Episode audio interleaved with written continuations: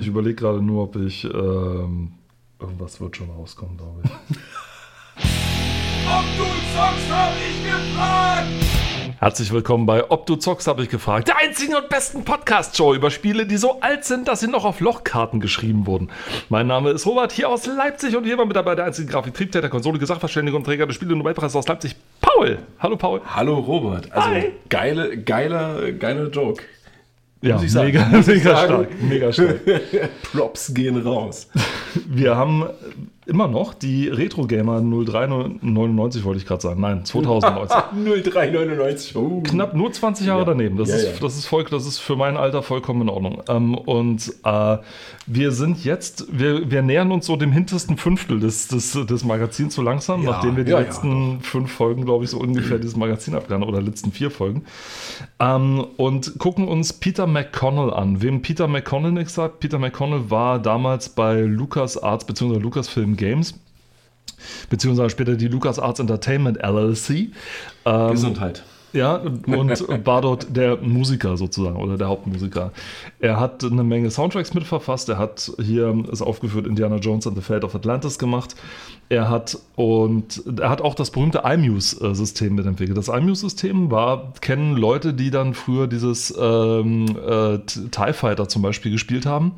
Da wurde es zum Beispiel eingesetzt. Das ist im Prinzip ein System, das, das, das die Musik vom Hintergrund dynamisch an das Geschehen anpasst. Das bedeutet, dass Peter McConnell sozusagen zwei verschiedene Stücke mit, sag ich mal, ungefähr demselben Takt oder mit irgendwas anderem gesch äh, geschrieben hat.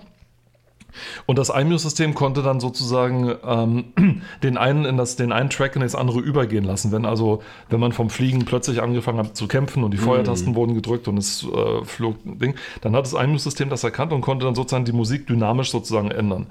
Und das war sehr cool. Es war vor allem eine Maßnahme, die so Speichergründe eigentlich auch hatte. Also das geht nicht nur darum, dass es cool ist, sondern auch darum, dass man sozusagen damit äh, Speicherplatz sparen konnte.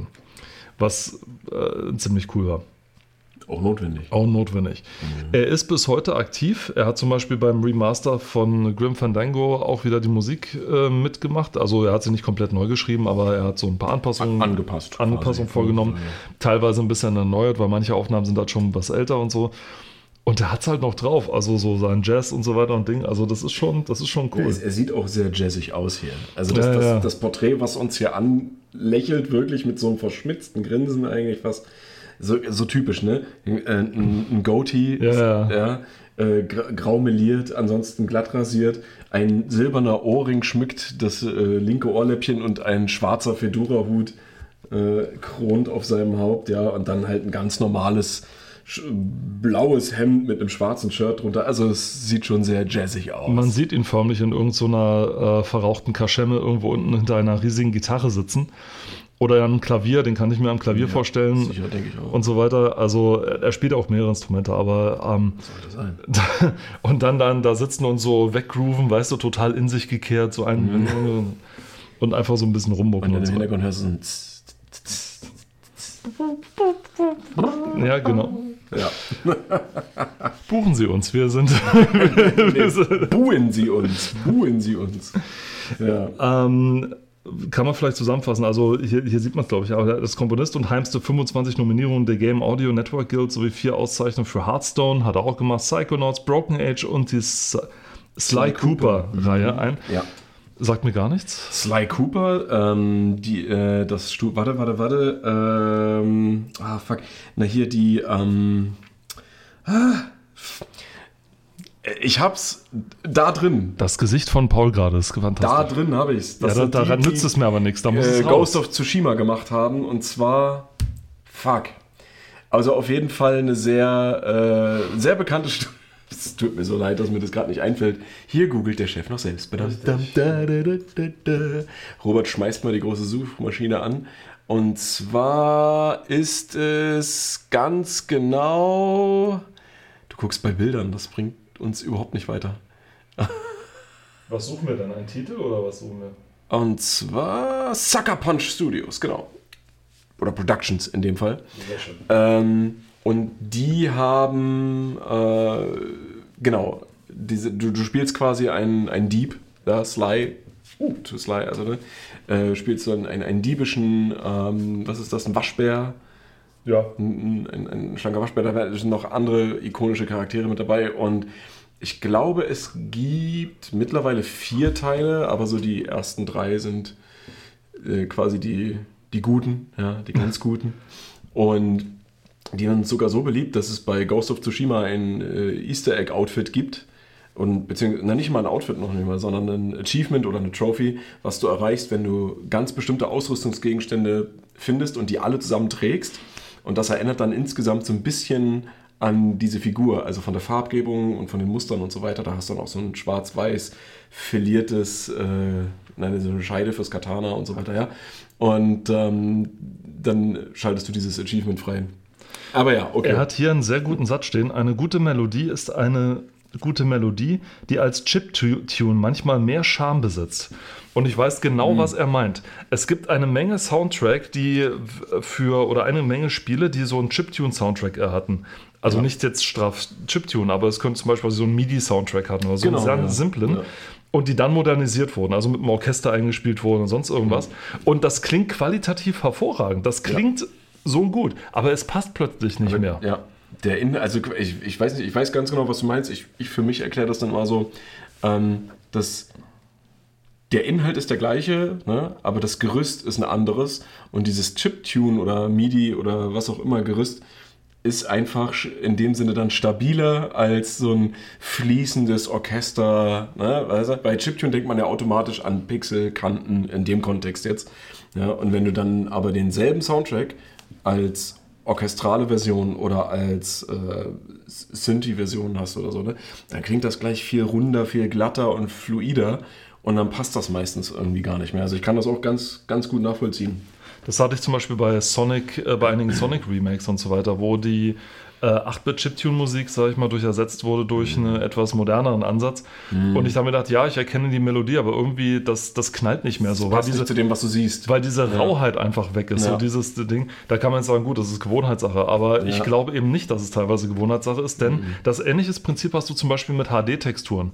Stell dir mal vor, du würdest bei Doom alle Texturen, die da drin sind, mit, einem, Ja, äh, ich mit einer KI dann sozusagen hochskalieren ja, habe ich schon gesehen. und in HD machen, das sieht schrecklich es, aus. kommt, es kommt echt drauf, also es kommt wirklich, wirklich darauf an, wie das gemacht ist, weil ich habe zum Beispiel auch gesehen, du siehst ja bei Doom, äh, und äh, gerade ganz gut sieht man das ja, wenn man boxt, ne? dann siehst du ja die Hände vom Doom-Guy, ja? siehst du ja.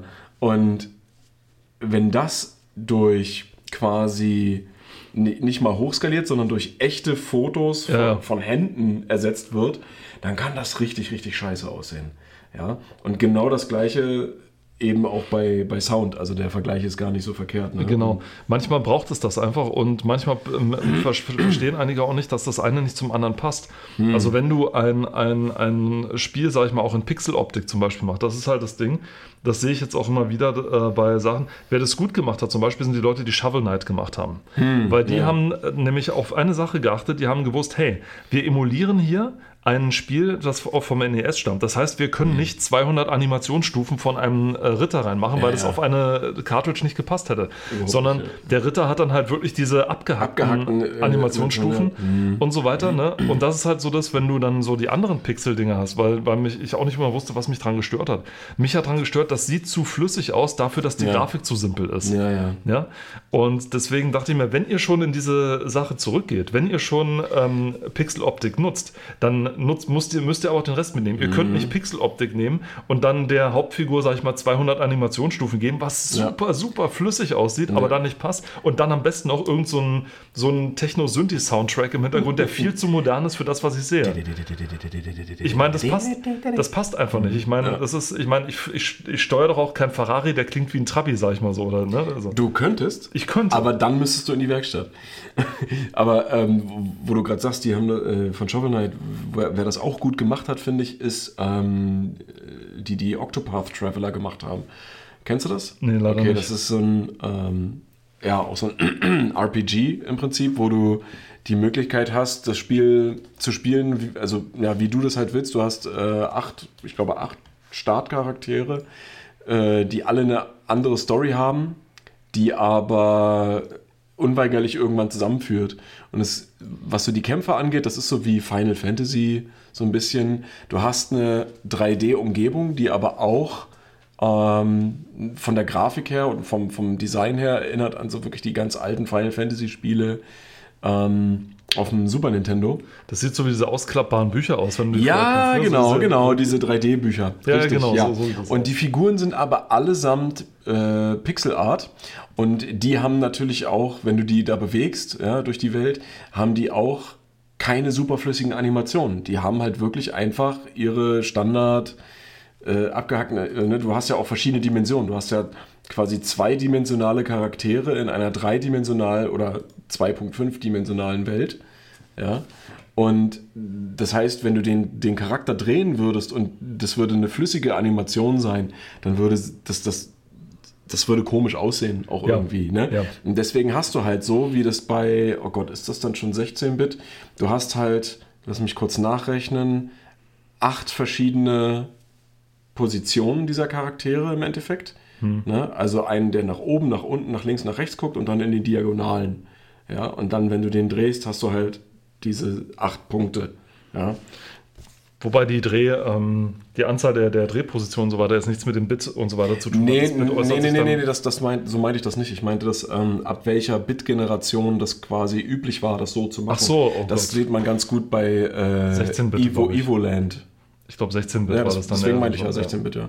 Habe ich ja gesagt. Deswegen, und ähm, für die, die es kennen, Evoland 1 und 2, eigentlich kann man es zusammenfassen. Mittlerweile wird es auch zusammen als ein Spiel verkauft. Ähm, stellt ja so die Evolutionsgeschichte der Videospiele dar.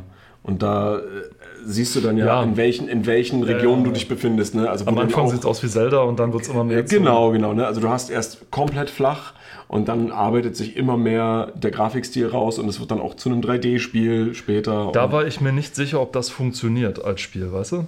Ich war am, als ich das, als der erste Teil rauskam, und es ist ein wirklich kurzes Spiel, es ist wirklich kurz, aber es ist trotzdem sehr gut, war ich extrem überrascht, wie gut das funktioniert. Und auch der Soundtrack verändert sich ja auch. Und da spielt das eine mega große Rolle. Ja, definitiv. Du wirst, du, äh, du wirst dort, ich, wenn mich nicht alles täuscht, war das so, dass alles, was noch äh, Pixel-Grafik ist. Ja, alles, was so äh, nur 16 oder ja doch so 16 Bit äh, bis zu 16 Bit war, hattest du auch diesen typischen Soundtrack dazu, ne? Dieses äh, MIDI, Chiptune, whatever, ja. Und wenn das dann hochgeht in 2,5D äh, und 3D, da hat sich das dann geändert erst. Also da sieht man auch, wie na, wie tief verankert bestimmte Musikrichtungen oder bestimmte Arten der, des Soundtracks mit einem Genre oder mit einem Grafikstil verbunden sein können, auch, ja. Absolut. Sowas, ah, ja, ja. Ja, ja sowas gab es mhm. dann auch, ich das gerade, Moment, so weil ich es gerade rausgesucht habe. Sowas gab es dann auch zum Beispiel bei Technomage, da musste ich gerade dran denken mit der Drehung und so weiter. Mhm. Denn die Figur war tatsächlich eine 2D-Figur, ja, die dann ja, entsprechend ja. gedreht wurde. Damals natürlich noch aus Performance-Gründen, aber mhm. es hat halt so einen ganz eigenen Grafikstil. So, auch so ein Charme, einfach so ein Charme, der, genau. der sich etabliert hat. Ne? Das war so in dieser Übergangszeit von 2D zu 3D und so weiter. Mhm. Das war so zwischen den, zwischen den Jahrtausenden und so, wo sich das ein bisschen vollzogen hat. Wo man auch mit 3D vorsichtig, sein musste, dass man den Rechnern nicht zu viel abverlangte, denn mhm. wir reden hier immer noch davon, dass man da maximal vielleicht 32 Megabyte Arbeitsspeicher hatte. Und ich sag mal, Sound braucht ja auch Platz ja, und muss ja auch verarbeitet werden. Ja. ja. Ähm, hier werden seine Meilensteine aufgezählt. Mhm. Ähm, ganz besonders Maniac Mansion 2, Day of the Tentacle, muss ich hier vor, vorheben, weil ähm, das Spiel zeigt von der Musik her äh, allen Leuten, die so Adlib gebeutelt sind, also die glauben, dass Ad Adlib-Sound nur Gequäke und Gequake ist, kann man da sehen, das ist für mich der, was ich bisher gehört habe, der beste Adlib-Soundtrack, den es überhaupt gibt. Weil da wird wirklich mit diesen also mit diesen ganzen Dingern wird so gearbeitet, dass erstens, erstens, es ist nicht nervig, weil man nämlich nicht versucht hat, ein Musikstück einzuarbeiten, sondern weil man wirklich so filmisch versucht hat, das Ganze hinter so mhm.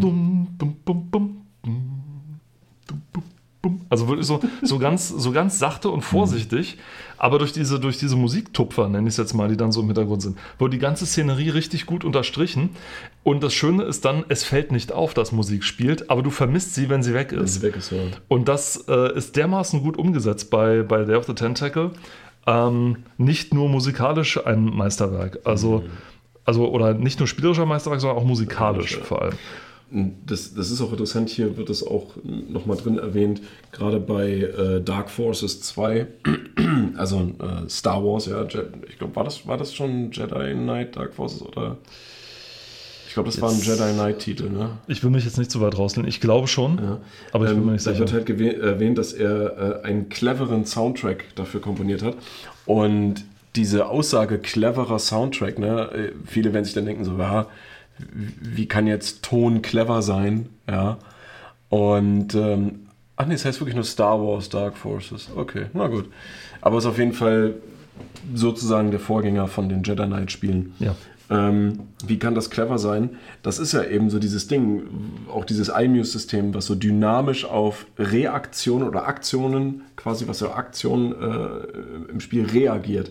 Ne? Ähm, und wenn du ein gutes Verständnis davon hast, wie eine Szene sein soll, wie sie sich aber auch entwickeln kann. Also wenn zum Beispiel der Spielehersteller sagt, okay, pass auf, ich habe geplant, dass in der und der Szene kann das Spiel in fünf verschiedene Richtungen sich entwickeln. Weiß ich nicht, so, so, äh, wenn es jetzt ein Storystrang ist oder so oder irgendwas anderes, ja, wo der Spieler oder Spielerin eine, eine Wahl trifft, äh, dass sich dann automatisch danach dann der Sound anpasst. Und es geht ja auch nicht nur um Soundtrack, ne? also auch die Leute, die das ganze Sound Engineering betreiben für Soundeffekte.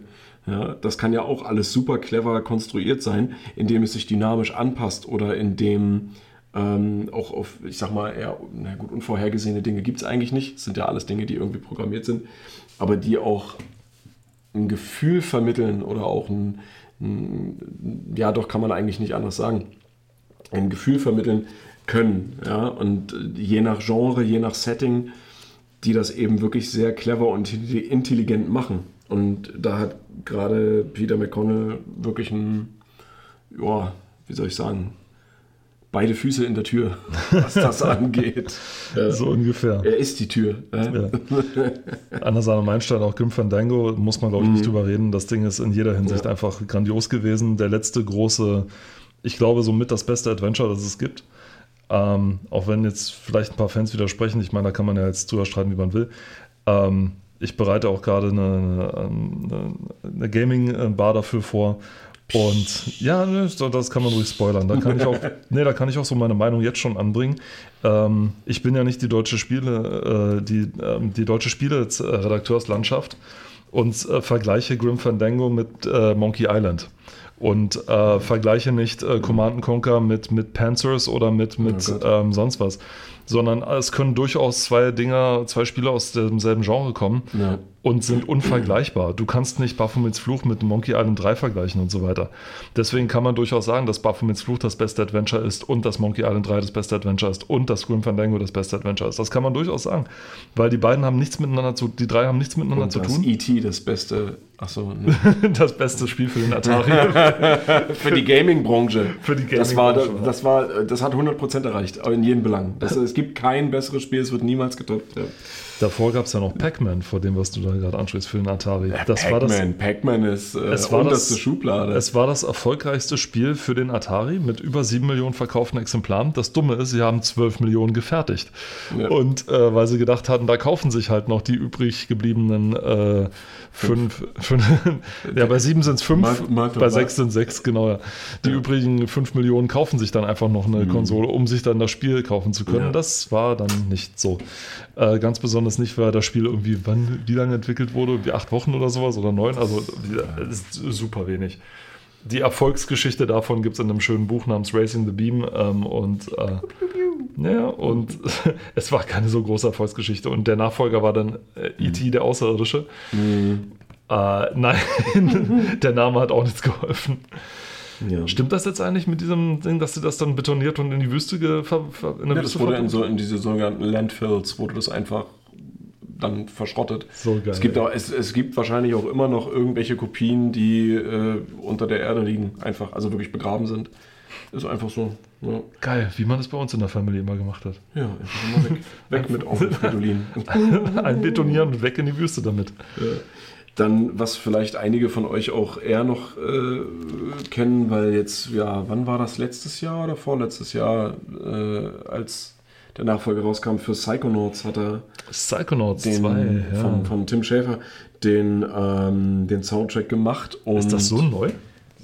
Psychonauts 2? Ja. Ja. Ich glaube, das ist letztes oder vorletztes Jahr. Vorletztes Jahr? Jetzt kommt's, pass auf.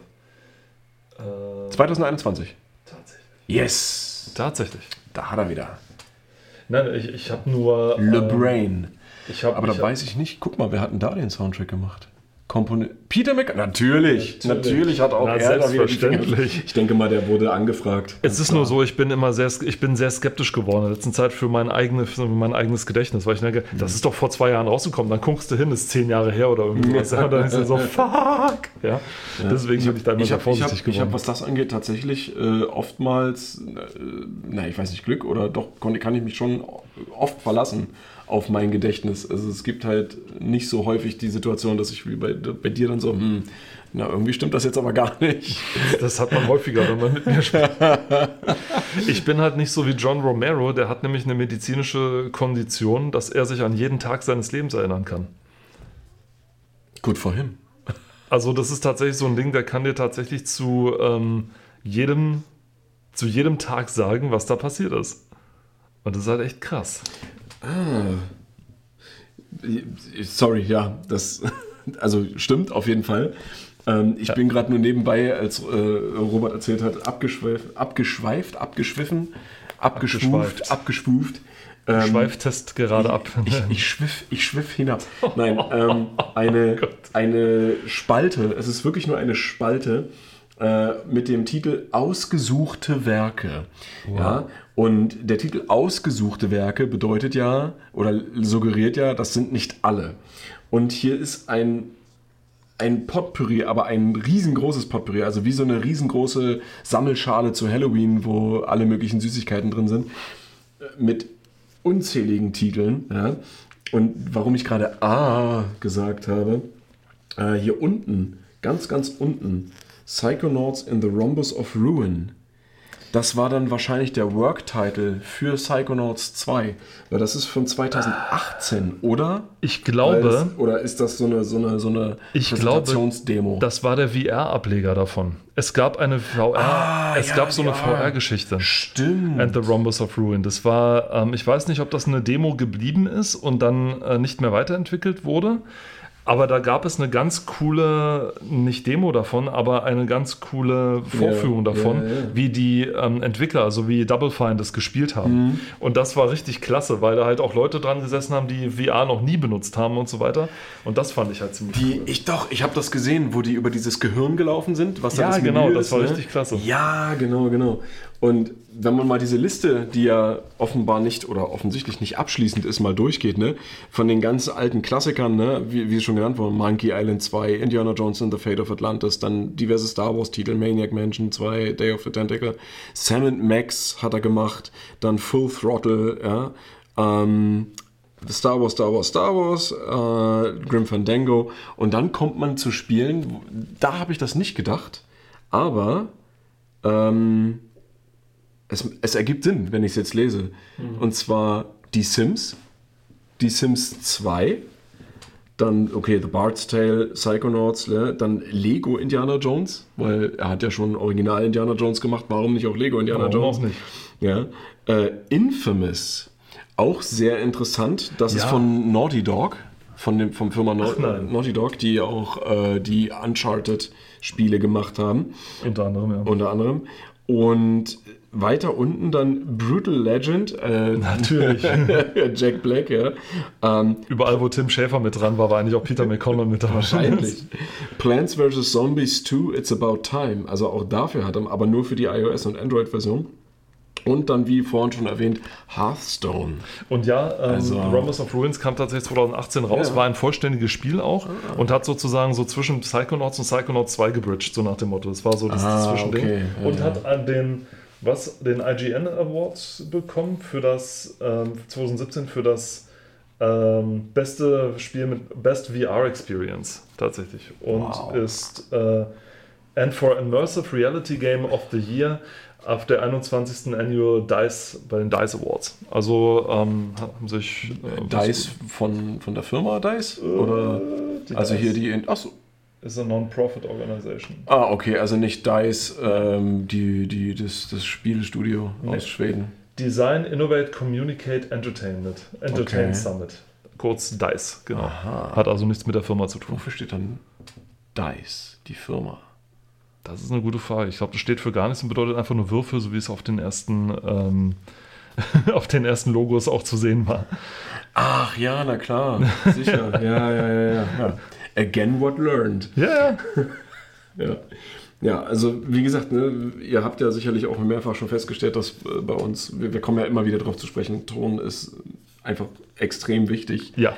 Und je länger ich jetzt hier mir das angucke und auch mal durchlese und drüber nachdenke, ist es eigentlich auch schon fast wieder eine eigene Folge wert, wo man wirklich mal einen Deep Dive macht.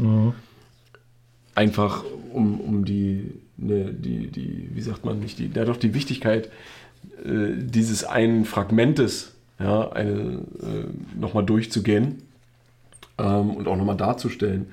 Ja, weil es ist wirklich, also ob das nun auch Synchronarbeit äh, ist, also Synchronsprechen, ne, Voice Acting, das ist ja auch extrem wichtig. Es gibt so viele, ähm, naja, so viele Spiele, ich meine hier in Deutschland ja auch sehr, Deutschland ist ja äh, auch einer mit der Vorreiter auf dem Markt Synchronsprecharbeit ähm, schon immer gewesen.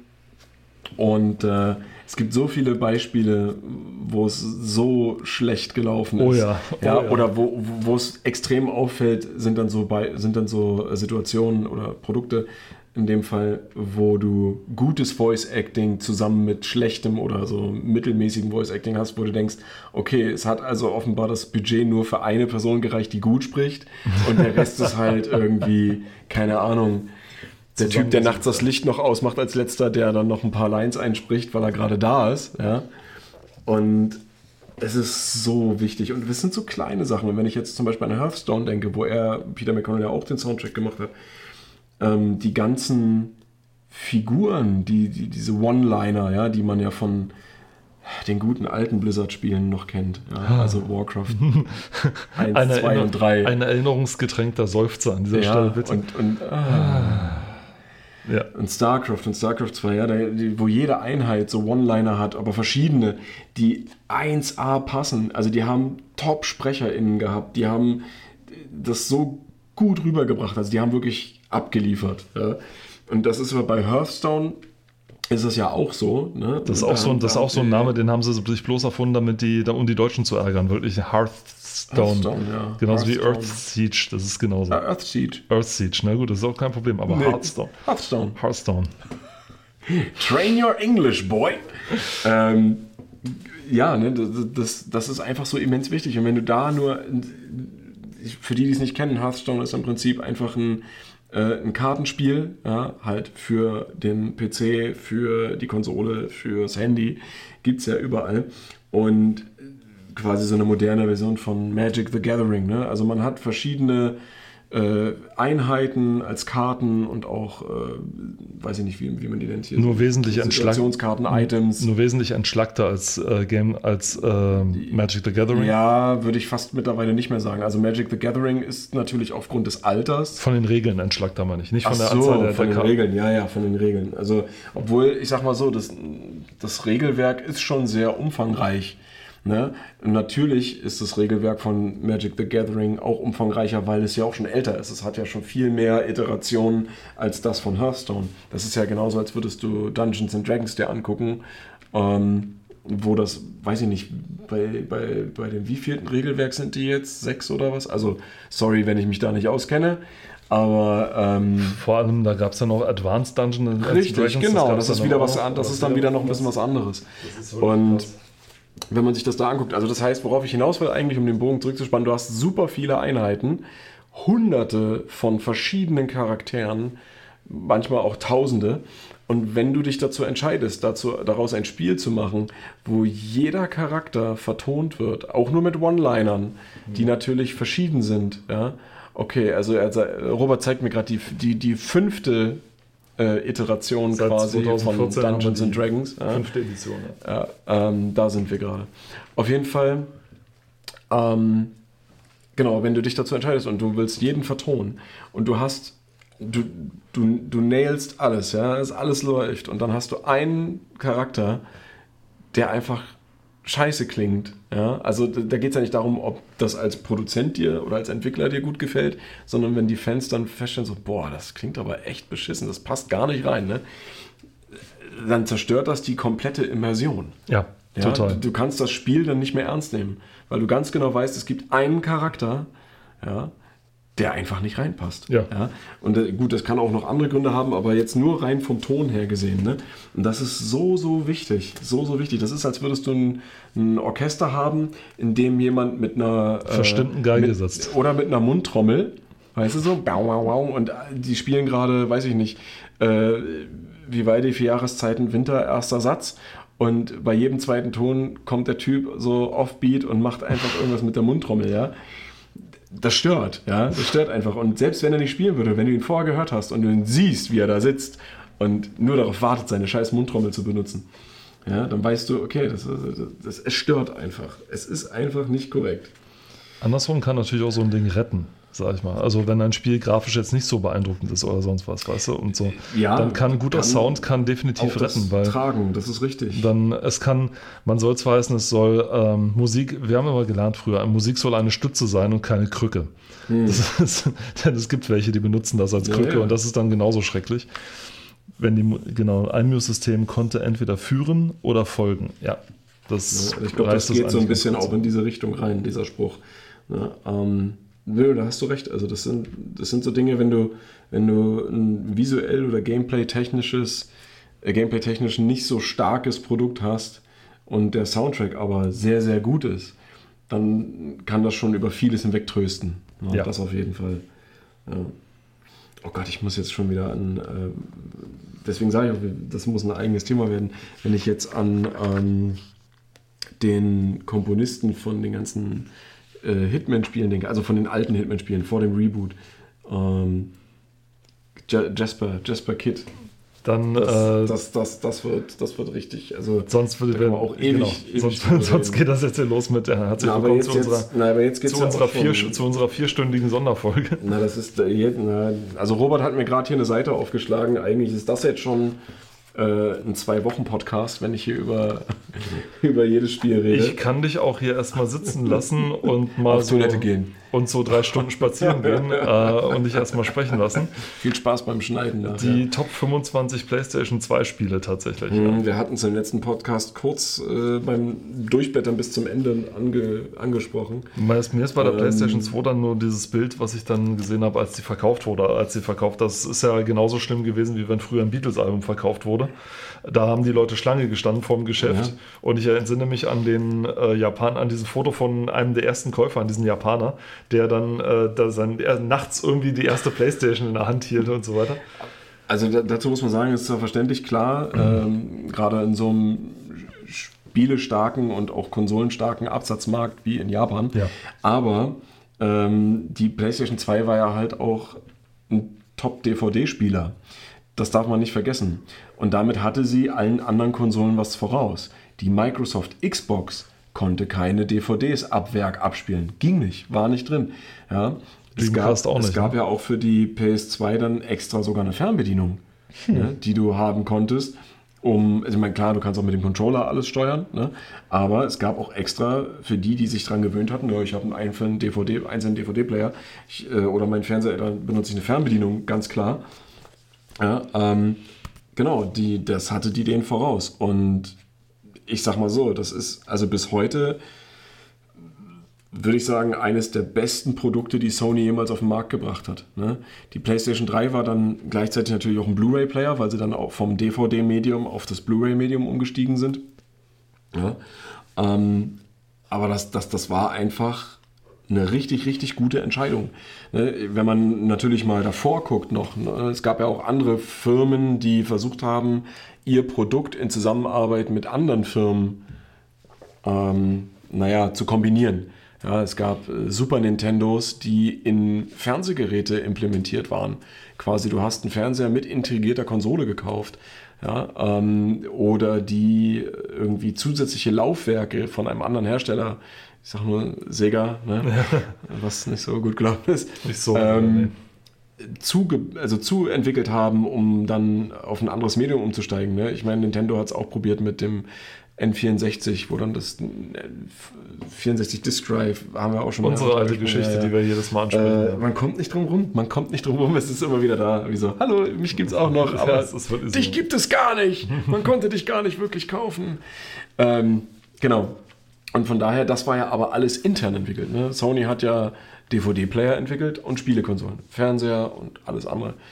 Und dann, ja, klar, dann kann ich auch in-house entwickeln, habe weiß, wie meine Qualität ist, kann das zusammen vermählen und dann habe ich ein Kombigerät. Und ja, was Besseres hätten sie nicht machen können. Und deshalb, und nicht nur deshalb, aber auch deshalb ist gerade die PlayStation 2 ein immer noch sehr beliebtes und auch damals halt wirklich sehr kongeniales äh, Gerät gewesen. Und ähm, natürlich wurde auch sehr, sehr aktiv dafür programmiert und erschaffen. Natürlich nicht nur exklusiv, gab ja auch Spiele, die dann natürlich für alle anderen Konsolen irgendwie auch noch oder für die Hauptkonsolen da waren. Aber ja, und ähm, wir steigen einfach mal mit ein, äh, mit einem kurzen Blick auf wir unsere. wir steigern, wir steigern uns. Oh, wir steigern uns rein. Oh, ich habe noch ganz viel Zeit. So, also ich drehe das mal zu mir. Nein, wir steigen mal ein, äh, ganz oben mit einem Spiel, äh, was ich selber ja nie wirklich gespielt habe, aber wo du den zweiten Teil, den ersten, den und ersten, zweiten, und zwar Virtua Fighter. Ich muss mir bis heute irgendwann, also ich äh, werde es mir vornehmen, entweder bei dir, bei deinen, du bist ja der Konsolenmensch und hast dann oh, ja. 1000 Tausender bei dir zu Hause. und zwar jeden einzelnen Virtua Fighter Teil mal durchzuspielen. Okay. Ich habe ja eins und zwei durch, durchgespielt, ja. mehrfach. Und das heißt, du mein, musst jetzt den dritten, den vierten und den fünften Teil und ich glaube, es gibt auch einen sechsten. Ich befürchte auch. Ähm, und äh, bin ich habe, ich habe, muss ich dazu sagen, auf einer Xbox 360 mit meiner damaligen Freundin ähm, irgendwo in, in Würzburg bei ihrem Bruder oder sowas, der hat eine Xbox 360. Und Nur da habe ich, glaube ich, den. den dritten oder vierten Teil. Ich glaube, ich habe den vierten Teil Ja. dort gespielt, weil Ja. ich gesagt habe, Virtua Fighter, das kenne ich noch. Ja. Und war äh, natürlich erstmal total happy, dass da noch ein paar Figuren noch drin waren, die ich noch kannte, ich mal, weil sie noch ein paar Nee, mitgenommen aber haben. das, das, das ist ja auch so, ein, so unerlässlich für Spiele aus diesem Genre, also was du so Beat'em-Ups, ne? Ja. Dass wenn du, wenn du das Spiel wirklich als ein Franchise etablieren kannst, also das weißt du am Anfang ja nicht, ne? ganz klar. Klar. Aber wenn es sich rauskristallisiert, dass es sich etabliert als ein Franchise und du noch ein Spiel und noch ein Spiel und noch ein Spiel, ne? dann ist es ja immer von Vorteil, wenn du äh, Fanlieblinge kriegst du ja mit ne, aus den Medien und sonst was, aus den ganzen Foren und so. Auch damals schon ging das ja, dass du das irgendwie rausgefunden hast, ähm, dass du Lieblinge drin behältst. Ja, also auch welche von Anfang an, die du als, als Startkampf, äh, also Kämpfer äh, auswählen kannst oder eben auch freispielen kann. Ja, das ist ja auch so eine Sache. Äh, oder dir dann später per DLC dazu kaufst, keine Ahnung. Das ist ja, äh, ich, ich schaue auf dich, Super Street Fighter. ähm, wo, wo, wo man dann auch so Sachen ka kaufen kann, wie Charaktere, die eigentlich absolut schlecht ausbalanciert sind. Gab es ja auch, die, oder die es nur für ein Spiel geschafft haben und dann wurden die nie wieder gezeigt oder nie wieder übernommen, weil die haben einfach alles kaputt gemacht irgendwie, ne? Aber egal, ja. Ähm, bei dem, wobei ich, ich, ich bin mir gar nicht sicher, ob Virtua Fighter jetzt kommerziell so wahnsinnig erfolgreich war oder, oder ob es halt immer so ein, ob es immer im Schatten von all den Tekkens und all den, Ja. ähm, wie, wie heißt das, was Super du Street? Fighter und Super Mortal Street Fighter Kombat stand. und alles mögliche. Und sozusagen nur wegen dieser Aldi und Penny, ähm, Aldi, äh, Aldi und Penny, ähm, äh, nicht Problematik da war, als Strategie da war sozusagen. Ähm, vielleicht kann ich den anderen nicht übertrumpfen, aber ich möchte den zumindest das Wasser abgraben, so nach dem Ja, Motto. ja. Also ich, ich stelle mal ein eigenes Kampfspiel mit dazu, damit ich nicht äh, komplett ohne auf dem Markt stehe, Ich sozusagen. bin der Meinung, dass ähm, klar, Virtua Fighter vielleicht jetzt global gesehen nicht so kommerziell erfolgreich war wie die Das anderen ich nämlich auch, Franchises, aber äh, es reicht ja meistens schon aus, wenn du in einem bestimmten Land einen sehr hohen Absatzmarkt hast für dein Produkt. Ja. Korea und StarCraft. Ja, deswegen. Ne? Also ich denke, dass Virtua Fighter gerade auch im asiatischen Raum, also äh, Japan, Südkorea, ähm, China, Taiwan und so weiter, ne? dort mh, mehr Anklang, also mehr, mehr Anwandlung auch hatte ähm, mit den Leuten als vielleicht in der westlichen oder in der Welt außerhalb von diesen Bereich. Ne? Zumal es ab dem dritten Teil nur noch auf Konsolen erschienen ist und nicht mehr auf PC. Nicht mehr auf PC, genau. Ja. Also, Was ich auch nicht so richtig verstehe, muss ich ehrlich gesagt sagen. Ja, weil ich, ich denke mal, dass das hatte sich dann so entwickelt, weil sie festgestellt haben, okay, Beat'em-Ups gehen auf Konsolen richtig, richtig gut, sind intuitiver steuerbar. Äh, und das war noch zu der Zeit, wo Controller für den PC so eine Sache war. Ne? Du hattest vielleicht einen Joystick, so, ne? das kenntest du noch, aber so richtige Controller wie für Konsolen Waren noch nicht so. waren jetzt also noch nicht so kompatibel und ne, Microsoft hat das dann ja mit der Xbox irgendwann ein bisschen geändert, aber, also mit der Xbox 360. Von der normalen Original Xbox gibt es, glaube ich, keinen standardmäßig verbindbaren Controller, wenn mich nicht alles täuscht. Weil bei der Xbox 360 dann ja schon USB vorhanden war. Also Als äh, nur mal so, dass, wir, dass, ihr, dass ihr uns richtig versteht. Also natürlich gab es damals äh, auch schon 97 schon äh, Gamepads für den PC. Richtig, natürlich. richtig, richtig, Alleine ja, hier ja. die Microsoft Sidewinder äh, und so weiter, die es Genau, ja gab. ja, ja. Bloß es war nicht so etabliert auf dem PC. Richtig. Man hatte auf dem PC, wenn man ein externes Gerät außerhalb von Maus und Tastatur hatte, hatte man einen Joystick in 90% genau. aller Fälle. Die allerwenigsten hatten ein Gamepad. Weil wozu denn? Denn man hatte ja eine Konsole, wo man Richtig, ein richtig, Gamepad ne? hatte.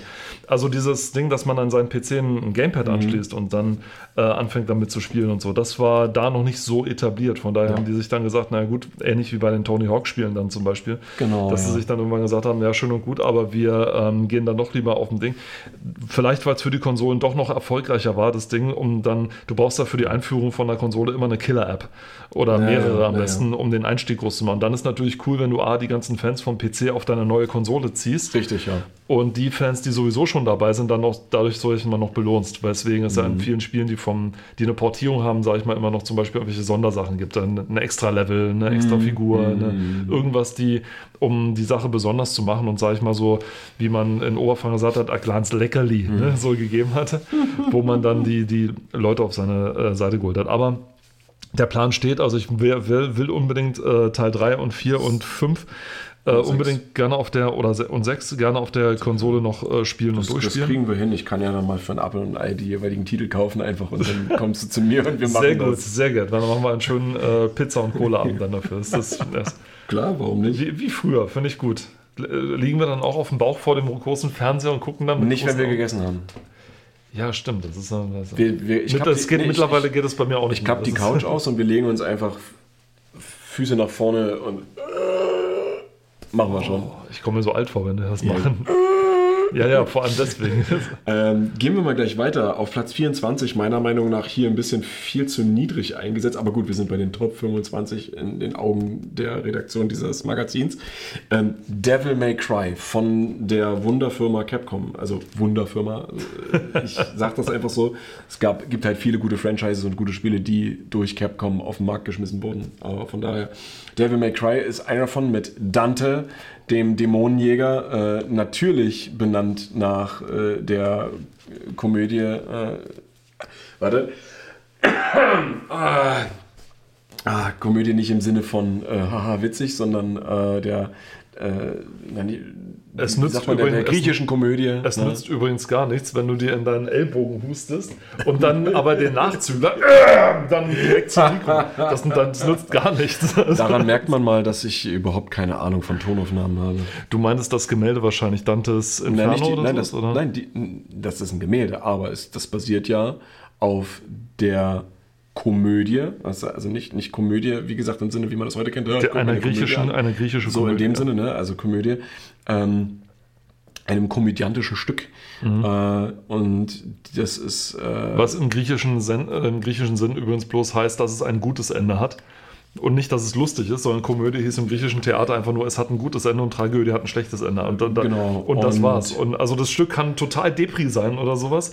Wenn es ein gutes Ende hat, das heißt, der Held stirbt nicht oder irgendwie Ja, sowas, dann ja, ist ja. das schon eine Komödie. Und das sind die, waren da jetzt, muss ich überlegen, sieben oder neun Kreise der Hölle. Ich glaube, sieben Kreise der Hölle. Ähm, und Wurde auf Dantes Inferno, also danach Ja. ist es benannt. Ja? Ja. Und äh, es gibt auch ein Spiel, Dantes Inferno, was so richtig ähnlich ist wie God of War. Das ist ganz gut. Und ein Film, Übrigens. Der war nicht so gut. Der war nicht so gut, das stimmt auch. Und es ist auch ein, äh, ein animierter Film, so Anime, der ist ganz okay. Äh, genau, göttliche Komödie, das war's. Das Göttliche hat mir gefehlt. Genau, und ähm, da, natürlich gibt es davon auch Gemälde, ne? aber äh, der Schriftsteller Dante Alighieri, ähm, Jetzt kannst, du able jetzt kannst du ablesen. jetzt kann ich ablesen, naja, Dante Alighieri, mir hat der Nachname nur gefehlt. Ähm, und damit, da, so wird quasi die Verbindung zu diesem, äh, zu dem Inhalt gestellt. Also Dante, der Dämonenjäger, ist quasi so, ne, daher bezieht er den Namen. Diese Verbindung Und- zu diesen ganzen Stücken, das gab es ja schon vorher. Also gerade in Final Fantasy Serie, wo es den einen Endgegner Ja, gab, der so ja, ja, aber es ging jetzt ja darum, warum heißt der Dante. Warum heißt der Dante? Ja, Dante. ähm, nee, warum heißt der Dante? Und ja, ist halt so typischer, ja, ist so ein richtiger Modelcharakter, ne? Groß, muskulös, äh, weiße Haare. Nicht blond, weiße Haare, ein bisschen äh, mehr auf dem Kopf, nicht so Kurzhaarschnitt mit Welle obendrauf, so sondern ein androgyner Typ auch, oder? Nee, nicht Nicht androgyn. so. Nee, nee, nee, bei weitem nicht androgyn. Also vielleicht doch in den so ein bisschen jugendlich, eher nicht androgyn, eher jugendlich. Ähm, und langer roter Mantel. sehr, also es ist ein sehr, sehr actionlastiges Spiel, ja. Und was es so interessant gemacht hat, war tatsächlich ähm, äh, der, der Kampfstil. Ja, du konntest äh, kämpfen mit äh, Schlagwaffen, also so mit, mit, mit Klingen. Und was ihn ausgemacht hat, war, er hat halt immer seine zwei äh, hochkalibrigen Pistolen dabei. Und du konntest das immer mischen. Du konntest so viele Kombos und so viele verschiedene Attacken machen und die aneinander hängen.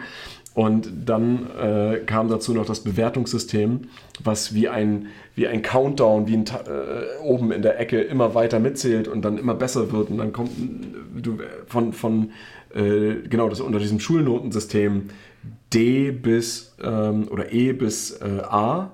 Ja, und dann S und Doppel S und Triple S, ja, weil das, also im, im Japanischen für herausragende Leistung steht das, ja. Ähm, und das geht immer höher und du kriegst mehr Punkte und du kannst da noch mehr freispielen. Und in dem Spiel, es gibt äh, versteckte Areale, es gibt äh, Items, Pickups, alles Mögliche. Ähm, richtig gut. Die Bosskämpfe sind, wie ich finde, auch echt gut äh, gemacht. Und mittlerweile gibt es davon äh, inklusive des Reboots, was niemand mag. Ich sag das jetzt so. Leute, die das mögen, die das jetzt gerade hören, nein, ihr mögt es nicht. Ihr wollt einfach nur anders sein. Ihr wollt alternativ sein. Ihr seid es nicht. Ihr mögt das Spiel nicht. Ihr wollt einfach nur anecken. Lügt euch nicht an. Lügt Spiel. euch nicht Ihr mögt an. dieses Spiel nicht. Genau. ähm, so gesehen gibt es eigentlich nur fünf Titel und nicht sechs. Ähm, genau. Es, äh, Also wie bei Star Wars, es gibt nur drei Filme. ja, ja. Ah, okay. Star Wars ist eine Trilogie. Schon immer gewesen. Ähm, genau, der fünfte Teil äh, ist auch wirklich nochmal was richtig Geiles geworden. Natürlich mit der aktuellen Grafik-Engine, die Capcom verwendet. Ähm, und auch da gibt es, wie in eigentlich fast allen Capcom-Spielen, äh, Easter Eggs, Augenzwinkern, Verweise und Fingerzeig auf äh, eigene andere Produkte. Ja, also Mega Man zum Beispiel. Du kannst bei, äh, Me äh, bei Metal Gear Solid, oh Gott, ja, das kommt später noch. Ähm, Tut's kannst doch bei- hoffentlich, oder? ja, ja, Okay, mindestens mit Teil 2 und 3, ich glaube, sind beide drin. Ähm, kannst du den von Mega Man den Mega Blaster, also die normale Kanone Ach, cool. von, von Mega Man freispielen. Du kannst sie auch für Geld kaufen, aber das ist, das ist nicht witzig. Du musst sie freispielen, weil das ist eine der, ich glaube, eine der äh, am schwersten freizuspielenden Items, die, du, die es da gibt. Und die kannst du auch nutzen in dem Fall. Es ist nicht nur ein kosmetisches Item, du kannst sie nutzen und sie ist echt stark. Ähm, genau, aber kommen wir zurück zum ersten Teil. Ich glaube, die ersten drei Teile gab es für die PlayStation 2 und sie sind, also sie, es wurde immer besser.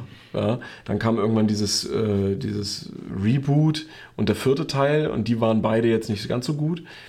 Aber der fünfte Teil, der hat das dann jetzt von der Last Generation, muss man ja mittlerweile sagen, wieder rausgerissen. Und das ist für mich auf jeden Fall, äh, wenn es jetzt auch um die ursprünglichen Spiele geht, eine klare Kauf- und Spielempfehlung. Es gibt viele Spiele, die das dann später mit aufgegriffen haben, die das so ähnlich machen. Äh, eines der bekanntesten, mittlerweile auch Franchises, ist ähm, äh, Bayonetta. Äh, Oh, Mit das der- mit der kürzlich, Hexe. Das kürzlich dieses große, äh, diese äh, Kontroverse gab. Bayonetta 3, was, was was um das da- kommende Spiel gab. Ähm, kurz um aktuell zu werden, die designierte Synchronsprecherin für, den, für Bayonetta im Original, Ja. die 1 und 2 gesprochen hat, Ja. hat gesagt, dass sie den dritten Teil nicht sprechen wird, weil sie zu wenig bezahlt wird. Ähm, damit sprach sie ein in der Synchronsprecherbranche durchaus gängiges Problem an, Ja. dass äh, Stimmt, davon ich schon mal gehört. grandios unterbezahlt wird und vor allem nicht nur das, sondern dass die Wertschätzung relativ gering ist und verbreitete damit das Bild äh, sozusagen vom Hersteller, wer stellt Bayonetta her? Capcom auch oder? Nee, das ist, ähm, ist das nicht auch Sega? Ähm, auf jeden Fall Sega. Sega. genau. Und äh, wurde auch dann äh, begleitet durch ähm, äh, d- Jim Stephanie Sterling, der, die, die das dann auch begleitet haben. Und, äh, und äh, feuerte so das Bild an, so nach dem Motto: Naja, Sega hat gesagt, äh, wenn du das nicht willst, na, dann können wir jederzeit dich äh, durch eine andere äh, Sprecherin ersetzen, ja, und so weiter. Äh, dann hat sich allerdings herausgestellt, dass das blank gelogen war, nämlich dass sie mitnichten ähm, weniger gekriegt hat, sondern dass sie nur ein, sie hat so zur Hälfte die Wahrheit gesagt, sie hat nämlich wesentlich mehr bekommen, weil sie nämlich nicht pro Dings bezahlt wird, sondern pro, ich glaube, pro Tagessatz oder sowas so bezahlt Okay, wurde. also nicht pro Aufnahme oder so oder pro. Und statt den 4.500 für ein komplettes Spiel Mhm. waren das dann eher 15.500 oder irgendwie so. Also doch schon einiges mehr. Das Ja. ist immer noch äh, nicht so sehr viel, was man jetzt für einen so einen Major-Titel wie Bayonetta 3 erwarten würde. Es ist aber wesentlich mehr als 4, 5 oder sowas für ein komplettes Ja, Spiel. Ähm, woraufhin sich dann noch mehr herausgestellt hat. Sie hat nämlich auch noch gesagt, äh, wenn ihr boykottiert bitte das Spiel und spendet das, was ihr für Spiele ausgeben wollt, an einen wohltätigen Zweck. denkst du dir, okay, äh, ist jetzt vielleicht nicht so, so schlecht, bis man dann gemerkt hat, okay, der, das, ähm, welche, dass sie es eine Einrichtung spenden wollte, die eher so eine transphobe Meinung hat und so weiter von, von Ah. Menschen, was natürlich noch mehr sticht, weil Bayonetta 3 ja auch so für, gerade so ähm, für diese, äh, nicht LGBTQ-Community, aber so gerade für Transmenschen und für Dinge und so weiter, es ist eine sehr offen interpretierbare Figur, Bayonetta, so die Hauptdarstellerin und gerade so in dem Bereich, ähm, weil hat zumindest von äh, Jim Stephanie Sterling so gemeint und so weiter, Okay. ist sie relativ weit akzeptiert Das ist aber so sehr interessant, weil ich sag mal, gerade in den ersten zwei Teilen, ähm, oder zumindest gerade im ersten Teil, ähm, ist es ja hochgradig sexualisiert, Mhm. alles so irgendwie. Ähm, natürlich im Kontrast zu dieser ganzen äh, äh, Gott- und Engelsthematik. Mhm. Ne? Also klar, sie ist eine die böse Hexe, die äh, gegen den Himmel kämpft und alles sowas, aber ähm, habe ich jetzt zumindest, gut, ich habe den dritten Teil, ja, ich habe mir davon noch nichts angeguckt, deswegen kann ich jetzt auch nicht bestätigen oder sagen, okay, es ist wirklich sehr frei interpretierbar. Aber, Aber sie hat schon sehr buntes, sag ich mal, oder dieses, diese Darstellungsweise von dieser Ja, Serie ja, und so ja, weiter. schon, schon, ich habe ich hab jetzt im Gegensatz die ersten beiden Teile nicht gesehen, sondern nur die Screenshots vom dritten Teil. Also Ah, deswegen okay. kann ich dir nur Ja, sagen, ja, wie es vom dritten ja. Teil aussieht. Und da ist das, ähm, ich würde schon sagen, sehr, sehr äh, von, von der Lebenseinstellung Mhm. oder von dem Ding, was man daraus ableiten kann, schon sehr, sehr frei, frei sage ich Ja. mal so in dem, dem Sinne.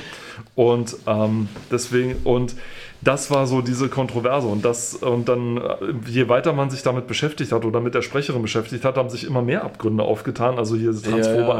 Ja, die Lüge darüber und das und das und so weiter. scheiße, Bis dann, ne? Und so hat sie es halt wirklich geschafft, sich selbst ohne Not ihre, äh, ihren Ruf zu zerbomben, von vorne bis hinten. Und äh, jetzt wollen die Fans sie nicht mehr sozusagen als die Sprecherin von Bayonetta haben. Also wenn äh, Ah, die Leute, die jetzt im Original klar, bei. Bayonetta 3 merken, oh, die Sprecherin ist anders, das ist der Grund dafür. Äh, es lohnt sich damit, sich zu beschäftigen. Ähm, es ist eine sehr interessante Story, denn Jim Stephanie Sterling hat im Gegensatz zu seinem Ding recht schnell eine Korrektur aufbringen können. Im zweiten dann so gesagt, naja, scheiße, denn jetzt hat, sie es wieder, hat es wieder einen Sprecherin geschafft, Mhm. ähm, eine vollkommen legitime Diskussion über die äh, Entlohnungshöhe von Synchronsprechern mit ihrer eigenen Dämlichkeit zu zerbomben sozusagen. Mhm, Ja, Und schon. das ist, das ist noch da würde beschissener. mich mal interessieren, äh, wie das David Hayter sieht, äh, der, oder was der dazu gesagt hat, ähm, zu dieser Thematik mit dem Unterbezahltsein, weil, äh, wie ja eigentlich jeder wissen sollte, war David Hayter, oder ja doch, Hay- Hayter, H-A-Y-D, äh, der Standard-Synchronsprecher von Snake aus Metal Gear Solid. Ah. Äh, bis zum fünften Teil, wo dann auf einmal Kiefer Sutherland da war. Als er. Er macht auch einen guten Job, aber. Hm. ähm, aber das, das, das, das gehört alles auch noch ein bisschen mit zu der Kojima, äh, Kri- Kojima-Krise. Oh, die Kojima-Krise. KK. Ähm, zusammen. Also hängt, hängt das zusammen genau oder spielt damit rein, aber wir machen wieder das, was wir am besten können. Abdriften. Cool, die Hideo Kojima-Krise, HKK, also Hong Oh Gott. Oh nee, aber nee, da jetzt wird es wieder zu politisch. Ja, ja, jetzt ja, wird es zu politisch. Ähm, vielleicht, ja, schreibt uns in die Kommentare, ob ihr mehr Politik wisst. Nein, ähm, Bitte nicht. bitte nicht.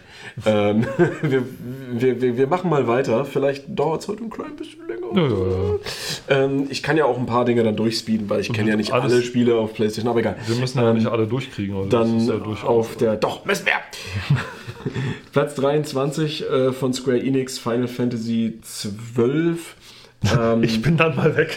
nein, das da kann ich dich beruhigen. Habe ich jetzt nicht wirklich gespielt, ist auch. War das der Teil, den sie zweigeteilt haben, oder war das, ähm, kam das dann später Nee, erst? Teil 10 haben sie auch schon zweigeteilt.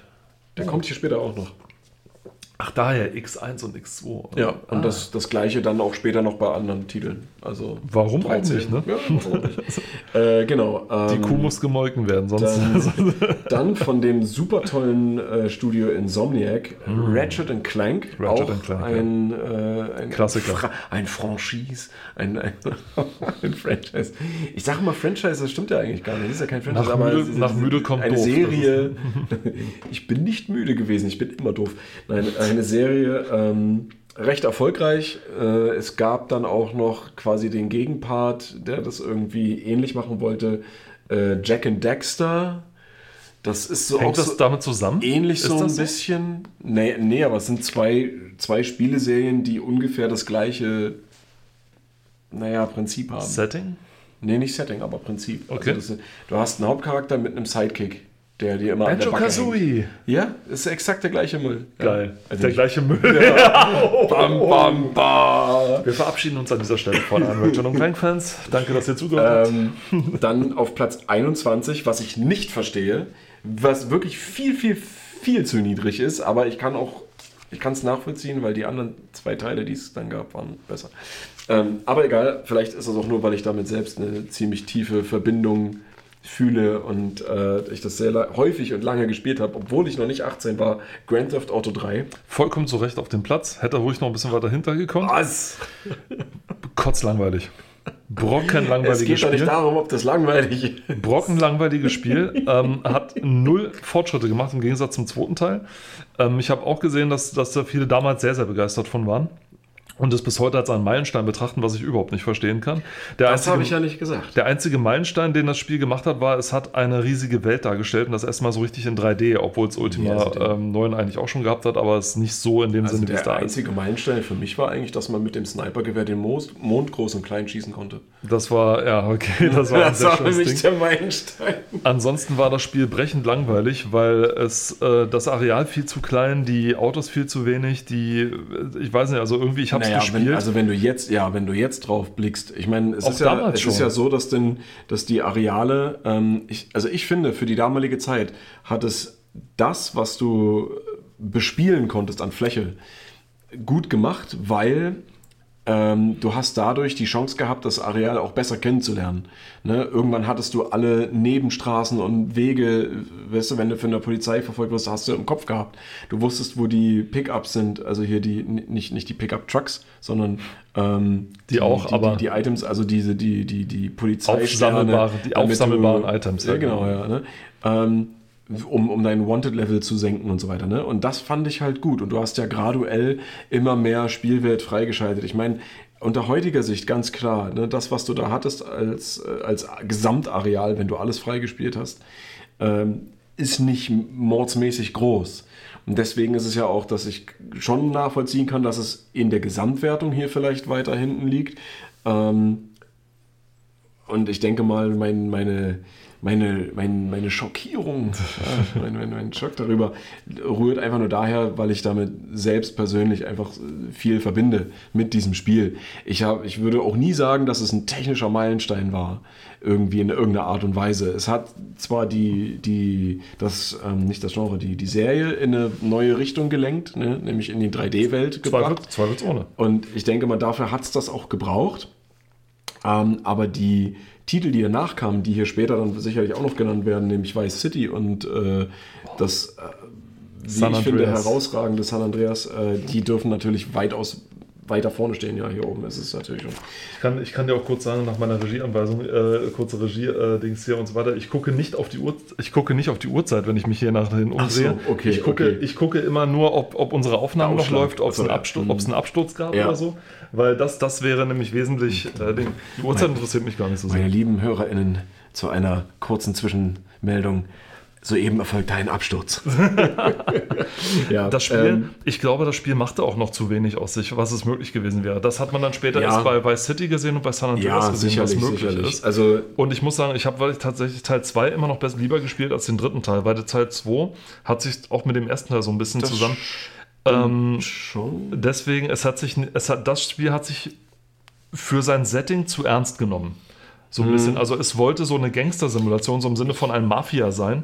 Das war es dann aber nicht, sag ich mal so. Ich Teil denke, zwei- ich denke, ich denke aber, ähm, sorry, wenn ich dich da unterbreche, ich Nee, denke nee, aber, dass das, dass das, ähm, dass es da Dinge gab, die, die das verhindert haben.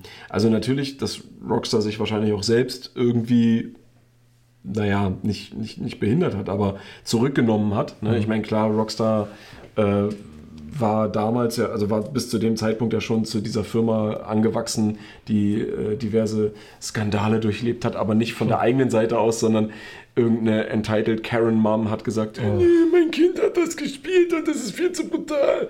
Das dürfen die gar nicht. Darf, ich, darf ich mal cool, kurz dazu sagen, wie cool ich, äh, sorry, wenn ich dich jetzt unterbreche, darf ich mal Geben kurz, und nehmen. Darf ich mal kurz sagen, wie, wie cool Rockstar da auf die eine Sache reagiert hat, nachdem sie, ich glaube, Manhunt 1 und 2 rausgebracht haben, also zwei Spiele, die nun wirklich Mhm. Ich glaube, sehr das war schon nach dem waren, ersten Teil. Ähm, dass sie dann mal eben, äh, als sie den Ruf weg hatten, die Skandalfirma zu sein, einen der geilsten Tischtennis-Simulatoren gemacht Ja, haben, die es jemals gab. Also Entschuldigung, die haben dann auf einmal Tischtennis rausgebracht als drittes Ja. Spiel und alle so, was machen die bitte? Und dann war das ein geiles Spiel. Ja. Also entschuldige mal bitte. Und, und nur um denen zu zeigen, ey Leute, wir können auch anders, wenn wir, wir wollen. wollen aber wir wollen halt nicht. nicht. ja. Und so. Und das, das ist wirklich der Epiphany von einem guten Spielestudio. Und ich muss auch sagen, auch wenn es vielleicht insgesamt jetzt auch bis heute keine guten, also ke- keine überragenden Kritiken bekommen hat, aber äh, L.A. Noir ist auch ein mega gutes Spiel gewesen. Kann ich nicht beurteilen, ich leider nicht gespielt habe. Also, die haben ja da auch dann schon dieses äh, Facial Motion Capturing eingesetzt, was ja damals übel gehypt wurde, wo sie gesagt haben, boah, weil er kennt ja die Schauspieler, die das mal eingesprochen haben, ne? Und das sind teilweise auch welche, die du aus Hollywood-Filmen kennst und aus Ja. Serien, ne? Und die sprechen sich selbst und sie sind sie selbst, ja. Ähm, aber die Technik war damals noch nicht ganz so ausgereift und deswegen gibt es da so ein paar unfreiwillige, Unfreiwillig witzige komische, ja. Gestiken, äh, egal. Ähm, und ich meine, Rockstar hat es halt einfach drauf gehabt. Ich meine, gut, mittlerweile ist es so, dass die zwei äh, Hauptleute, ich weiß gar nicht, ob das die, die, der eine der CEO war, diese Brü äh, die Brüder, die also GTA auch mit ins Leben gerufen haben, die sind ja jetzt vom Bord gegangen, die sind ja weg. Was die jetzt machen, weiß ich gerade nicht. Ähm, aber so prinzipiell merkt man schon, dass Rockstar richtig, richtig viel reinsteckt in ihre Produkte. Ja? Ja. Ob das jetzt äh, Max Payne 3 war, Oh, ist ja, haben sie auch gemacht. Ähm, die GTA-Reihe ganz klar. Ne? Die, das sind immer irgendwie runde Produkte. Ja, immer. Und von daher auch ganz klare Empfehlung. Der nächste Titel ist was für Rollenspiel-Junkies, wenn man so möchte. 20. Platz 20, genau. Und zwar Dragon Quest, die Reise des verwunschenen Königs. Das ist, glaube ich, der achte Teil. Und äh, den habe ich auch äh, auf der Playstation. Und es ist wirklich ein mordsgrandios geiles Spiel, muss ich sagen. äh, kommt in einer Cell-Shading-Optik daher. Ähm, Charakterdesign, also sowohl Hauptcharaktere, NPCs und auch äh, Monster Vielleicht sind kurz von Cell, Cell Shading, vielleicht kurz. Äh, Für die. Leute, die es nicht wissen. Nö. Okay, lassen wir sie doch. So. Nein, Cell Shading, ähm, im Prinzip äh, 3D-Grafik, die aber aussieht dann wie gemalt. Also du hast meistens schwarze Outlines, es sieht aus wie ein Comic, wie ein Manga, whatever. Ja? Und gerade in diesem Spiel ähm, kommt dem das auch zugute, denn seit dem ersten Teil, die ersten Teile hießen übrigens in äh, der westlichen Welt Dragon Warrior und nicht Dragon Quest, äh, auch wieder Namensgebungswirrwarr, äh, whatever. Seit dem ersten Teil ist das komplette Charakterdesign ähm, und auch Monsterdesign und so weiter von äh, Akira Toriyama, dem Zeichner von Dragon Ball. Und der hat ja diesen ganz spezifischen Zeichenstil, den man, wenn man Dragon Ball einmal gesehen hat, den man dann kennt.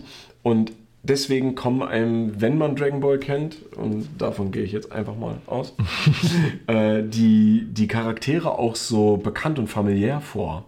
Ja, bei den ersten Teilen natürlich nur vom, vom Art-Design, ne? also Cover und so weiter, weil die Figuren an sich waren ja Pixelfiguren, da hat man das nicht gesehen. Ähm, außer dann später in den Kämpfen bei den Monstern, da hat man das gesehen.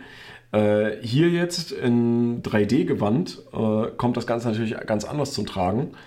Und es ist ein fantastisches Spiel. Also die Story ist wundervoll. Die Effekte, das Gameplay, ne, ist auch wie, ist wie Final Fantasy. Du hast so random Encounters, also auch wie bei Pokémon, du läufst durch die Gegend und schwupps, äh, verschwimmt der Bildschirm und die Mu Musik geht und dann kämpfst du halt gegen die. Du kannst so viele Dinge entdecken, du kannst so viel freispielen, du kannst so gut grinden, du kannst äh, deinen Charakteren auch diverse Kostüme anziehen, die natürlich dann auch be bestimmte Dinge bewirken. Und der Soundtrack ist so wundervoll, es ist so wunderschön. Und ich habe das Spiel, boah, ich habe da Wochen drin, Monate habe ich da reingesteckt. Ähm, auch als ich die Story schon durch hatte, weil ich ja nicht alles erforscht hatte. Ne? Und das hat mir so gut gefallen, ich habe es halt mehrfach gespielt, dass ich dann auch später den, oh, ist das der 13., der, nee, der 11., der 11. Teil ist das, glaube ich, gewesen. Ähm, El, warte mal, Elusive, Elusive oh, mir fällt der Titel gar nicht ein, aber auf jeden Fall für die jetzt ja letzte Konsolengeneration und gab es dann auch für PC. Ähm, genauso genial. Ne? Natürlich ein bisschen aufpolierter, ne? mehr Polygone, deswegen dann auch nicht so dieses kantige teilweise. Aber genial. Und das Spiel hat aber hier, also der, der achte Teil, für seine Verhältnisse schon echt viel auch aus der Hardware der PlayStation 2 rausgeholt. Ja, also Weitsicht ja, war da so ein Thema. Ähm, was ein bisschen stören kann, ist äh, je nach Bildschirm und je nach Einstellung, dass man halt, naja, nicht wirklich Kantenglättung hat. Ne? Also man sieht es schon. Es gab dann später auch noch eine überarbeitete Version für den Nintendo 3DS mit ein bisschen aufgehübschter Grafik, besseren Polygonen, aber auch mit ein paar Zensuren. Oho, wer hätte es gedacht. ähm, aber ja, also ich kann es nur empfehlen. Es ist ein wirklich, wirklich super tolles Spiel. Und wenn man da, wenn man dafür äh, ja, ein Fable hat, dann auf jeden Fall. Ja, auf Platz 19 kommt dann eine der ganz großen Serien, nämlich Kingdom Hearts, was es ja mittlerweile in den Punkt X 5000. Varianten gibt. Ähm, mit Remastern und Remake und Das war das Spiel, alles Mögliche. das war das Spiel, als ich davon zum ersten Mal Gameplay gesehen habe, so Mhm. zufällig, habe ich gedacht, kann das wahr sein? Dass Also die kann so das, große Schuhe tragen? nein, sondern dass da Disney-Figuren Ja. drin vorkommen. Ja, ja. Da habe ich so gedacht, warte mal, warte mal, ist, ist das, sehe ich das gerade richtig und so weiter? Weil Ja. ich, das war mir nicht gewahr. Und dass dann normale Figuren mit Disney-Figuren zusammen, so was geht denn jetzt ab? Hier Goofy mit dem Ding, was? Mhm. Ja. Und so weiter, das ist doch, ähm, Also Square hat da zusammen mit Disney einen übelsten Deal gemacht. Ich Prinzip. wusste das nicht. Das Und- tatsächlich, das, Also was, was die damit an Geld machen, ist unwahrscheinlich. Ich meine, die stecken auch viel rein und es sind aber auch nicht alle Titel, also auch besonders diese, die seitlichen Ableger, es sind nicht alle perfekt. Aber diese Serie hat sich so stark entwickelt. Ne? Ich meine, klar, Disney, alle lieben Disney, alle lieben die bekannten Disney-Figuren und alle tauchen irgendwie auf. Die Haupt, also die, die, die alt etablierten Hauptcharaktere aus Disney, Donald Duck, Mickey Mouse, Goofy, ähm, Herkules und was nicht, also mittlerweile ja auch von ähm, äh, Fluch der Karibik, alles, was so irgendwie damit, ne? ist ja alles mit drin. Du findest alles irgendwie wieder und dann aber das kombiniert mit der mit der Main Story von den Charakteren, die da drin sind. Ne? Also diese typischen Square bzw. Square Enix Charaktere in der Disney-Welt, ja, absolut abgefahren. Das ist eine Lizenz Und zum Gelddrucken Das tatsächlich. ist, das ist eine reinste Gelddruckmaschine. Eine reinste Gelddruckmaschine. Und ähm, ich habe nie wirklich komplett äh, ein Spiel davon gespielt, habe mich aber immer mal wieder damit beschäftigt, einfach weil es so viel gibt. Und auch die neuesten Iterationen davon haben ja grafisch noch mehr zu bieten. Die sehen ja richtig, also wirklich mega, mega gut aus. Und ähm, teilweise ist die Story äh, nicht so ganz kindgerecht, wie man glauben möchte, weil es ja eigentlich Die Figuren täuschen, ja, ja. weil es auf ein junges Publikum eigentlich abzielt. Ne? Aber die Hintergrundgeschichten sind teilweise richtig hart, ja, und auch was mit den Charakteren passiert. Und ähm, ich denke mal, also mich hat es nie wirklich gereizt, muss Mhm. ich ehrlich gestehen, deswegen habe ich es auch nie gespielt. Äh, interessant genug, um sich damit zu beschäftigen, war, ist es auf jeden Fall aus meiner Sicht, aber ich würde es nie wirklich spielen. Vielleicht entgeht mir da was, vielleicht auch nicht, ich weiß nicht. Ich glaube, ich, ich glaube, da habe ich einen zu sehr erwachsenen Kopf, sag ich mal, für, dieses, für so ein Spiel. Vielleicht trifft es das ganz gut, ja. Weil nicht, nicht deswegen, weil ich sage, dass ich kann mich mit so jungen Charakteren nicht identifizieren. Mhm. Mein Ding ist, ähm, das ist ein Spiel, wenn du eine recht sorgenfreie Kindheit hast oder sorgenvolle, je nachdem, wofür du Mhm. Computerspiele benutzt. Du hast eine Sommer, du hast ein, ein each Sommerferien Ja, und weißt nicht, was du mit deiner ganzen Zeit machen sollst. Dann ist dieses Spiel perfekt. Ich glaube, das Ding, also ich habe es mal angespielt tatsächlich. Kingdom Hearts 2 war das, was ich angespielt Mhm. habe. Das Ding hat die, äh, nicht die Potenz, sondern das Potenzial, die Stunden zum Frühstück zu fressen. Ja, Also ja, du ja, kannst dich da drin so verlieren. Du kannst äh, acht Stunden spielen und hast immer noch das Tutorial nicht abgeschlossen und so weiter. Du kannst wirklich spielen, bis du umfällst. Und wenn du wirklich, sag ich mal, immer noch so in diesem Schüleralter bist, dass du wirklich Zeit zum Verbrennen hast, so nach dem Motto, Mhm. und ähm, die Erlaubnis hast, das auch so lange zu spielen und sonst keine Sorgen hast in dem Ja. Sinne. Also die du als Erwachsener dann hast, hier Auto hier, Ja, Kinder ja. da, Beruf Die da, Kinder. Dinge etc. Irgendwas, ja. Du hast da, ich meine, äh, du hast äh, ein, einen Mangel als Erwachsener nicht Sorgen, ja. Daran Mhm, ja, mangelt es nie. Ähm, wenn du als Kind das nicht hast oder als Jugendlicher, Heranwachsender, dann kannst du das Spiel richtig, glaube ich, auch als solches genießen, so nach dem Motto. Bestimmt, ja. Ich könnte mich, sage ich mal, nicht mit dem Kopf, den ich jetzt habe, hinsetzen und sagen, so, ich blende jetzt mal für die nächsten zwei, drei Wochen, acht Stunden pro Tag mal die Welt aus und so weiter. Das kann ich einfach nicht, ja. Ähm, ich glaube, wenn man das könnte, ist es großartig. Dann, glaube ich, kann es richtig, richtig Aber das, aber reinhauen. das ist ja dann auch äh, theoretisch das Problem mit jedem Rollenspiel. Das ist ja eine Art Rollenspiel. Ne? Ja. Also hier Action-RPG, das ist ja ein Hau drauf Rollenspiel. Nein, aber ähm, Ziel eines Rollenspiels ist es ja, äh, die, die spielende Person aus dem wahren Leben zu holen und in eine andere Welt zu verfrachten, die total immersiv ist oder immersiv sein kann. Der sogenannte Escapism. Ja, Genau, Eskapismus. Ne? Escapism. Und ich finde, also ich meine zum Beispiel, wenn man wieder mal eins zurückgeht, Dragon Quest, ne? Also ich finde, das sollte übrigens vor dem sein, aber egal. Ähm, ja, ist ja auch durch den bekannten Zeichenstil von äh, Dragon Ball Schöpfer Akira Toriyama schon bekannt, dass es äh, auf eine jüngere Audienz abzielt, ja. Audienz, jüngeres Publikum. Audience. Ähm, naja, das ist. Ach. Ähm, und trotzdem ist auch hier die Story teilweise, also auch so Nebengeschichten und so, und, und was so passiert, was man sieht, kann auch schon sehr dunkel sein. Oder es gibt halt auch äh, eine Sache, ähm, ich, ich sage jetzt nur mal kurz Puff Puff, die, die es verstehen, die wissen, was gemeint ist. Ähm, das ist nicht unbedingt für Kinder geeignet, ne? aber es ist verpackt. Ja, und ich als auch mit meinem erwachsenen Verstand und meinem, meinem erwachsenen Gehirn kann mich hier drin eher verlieren, weil mich das interessiert, weil ich da auch eine Verbindung habe, als das hier. Das hat, ne? Und ich weiß nicht, ob das mit der Disney-Thematik zusammenhängt, dass ich mich da nicht so wirklich verbinden konnte, obwohl ich Disney-Filme sehr gerne geguckt habe, teilweise auch noch gucke. Aber es war nie irgendwas, was mich angezogen hat. Ne? Ich glaube, ich weiß, was du meinst. Es, ist ein, es fühlt sich so ein bisschen zu anbiedernd an, sag ich mal so. Hier Ja, guck, hier ja, guck ja. du magst mich. Spiel mich schon. genau so, ja, ne? so nicht diesem nach Guck, dem. ich ich habe hier äh, Simba äh, und ich habe hier Timon und Pumba und ich habe hier Mickey Mouse und oh, guck, da ist Pluto. es ist dadurch, Ja, dass es so, so. so. gefäll, gefällig ist, so ein bisschen, es ist mir zu gefällig. Es ist wie so einer hier. Ja, was möchtest du denn haben? Möchtest du denn Mickey Mouse? Hier, guck mal, ich habe Nee. Dick, ich, Mickey, Mickey, ich habe Minnie, ich habe Pluto, Wie- ich habe jedem, was du willst. Ach, du, möchtest, du magst Donald lieber? Nicht Donald, Dagobert Duck, hier einfach, Zwillinge ganz und einfacher. Ne? Ja. Wie viel Disney möchtest du? Ja.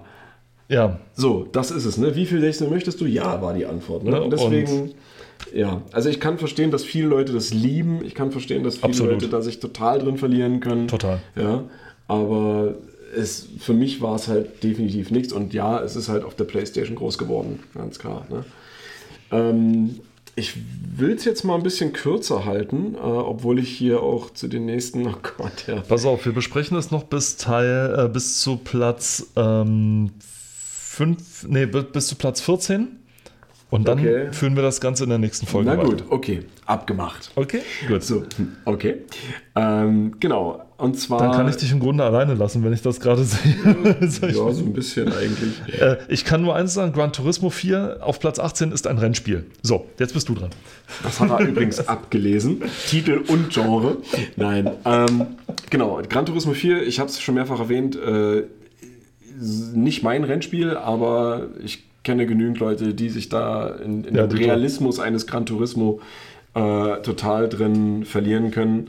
Ähm, man kann ja alles Mögliche modifizieren bei seinen Karren dort, ja. Also bis zur Millimeter-Einstellung, also übertriebenerweise ja, äh, der, der Stoßdämpferfederung und so weiter. Ne? Du kannst echte 24-Stunden-Rennen machen, du kannst alles Mögliche machen, ja.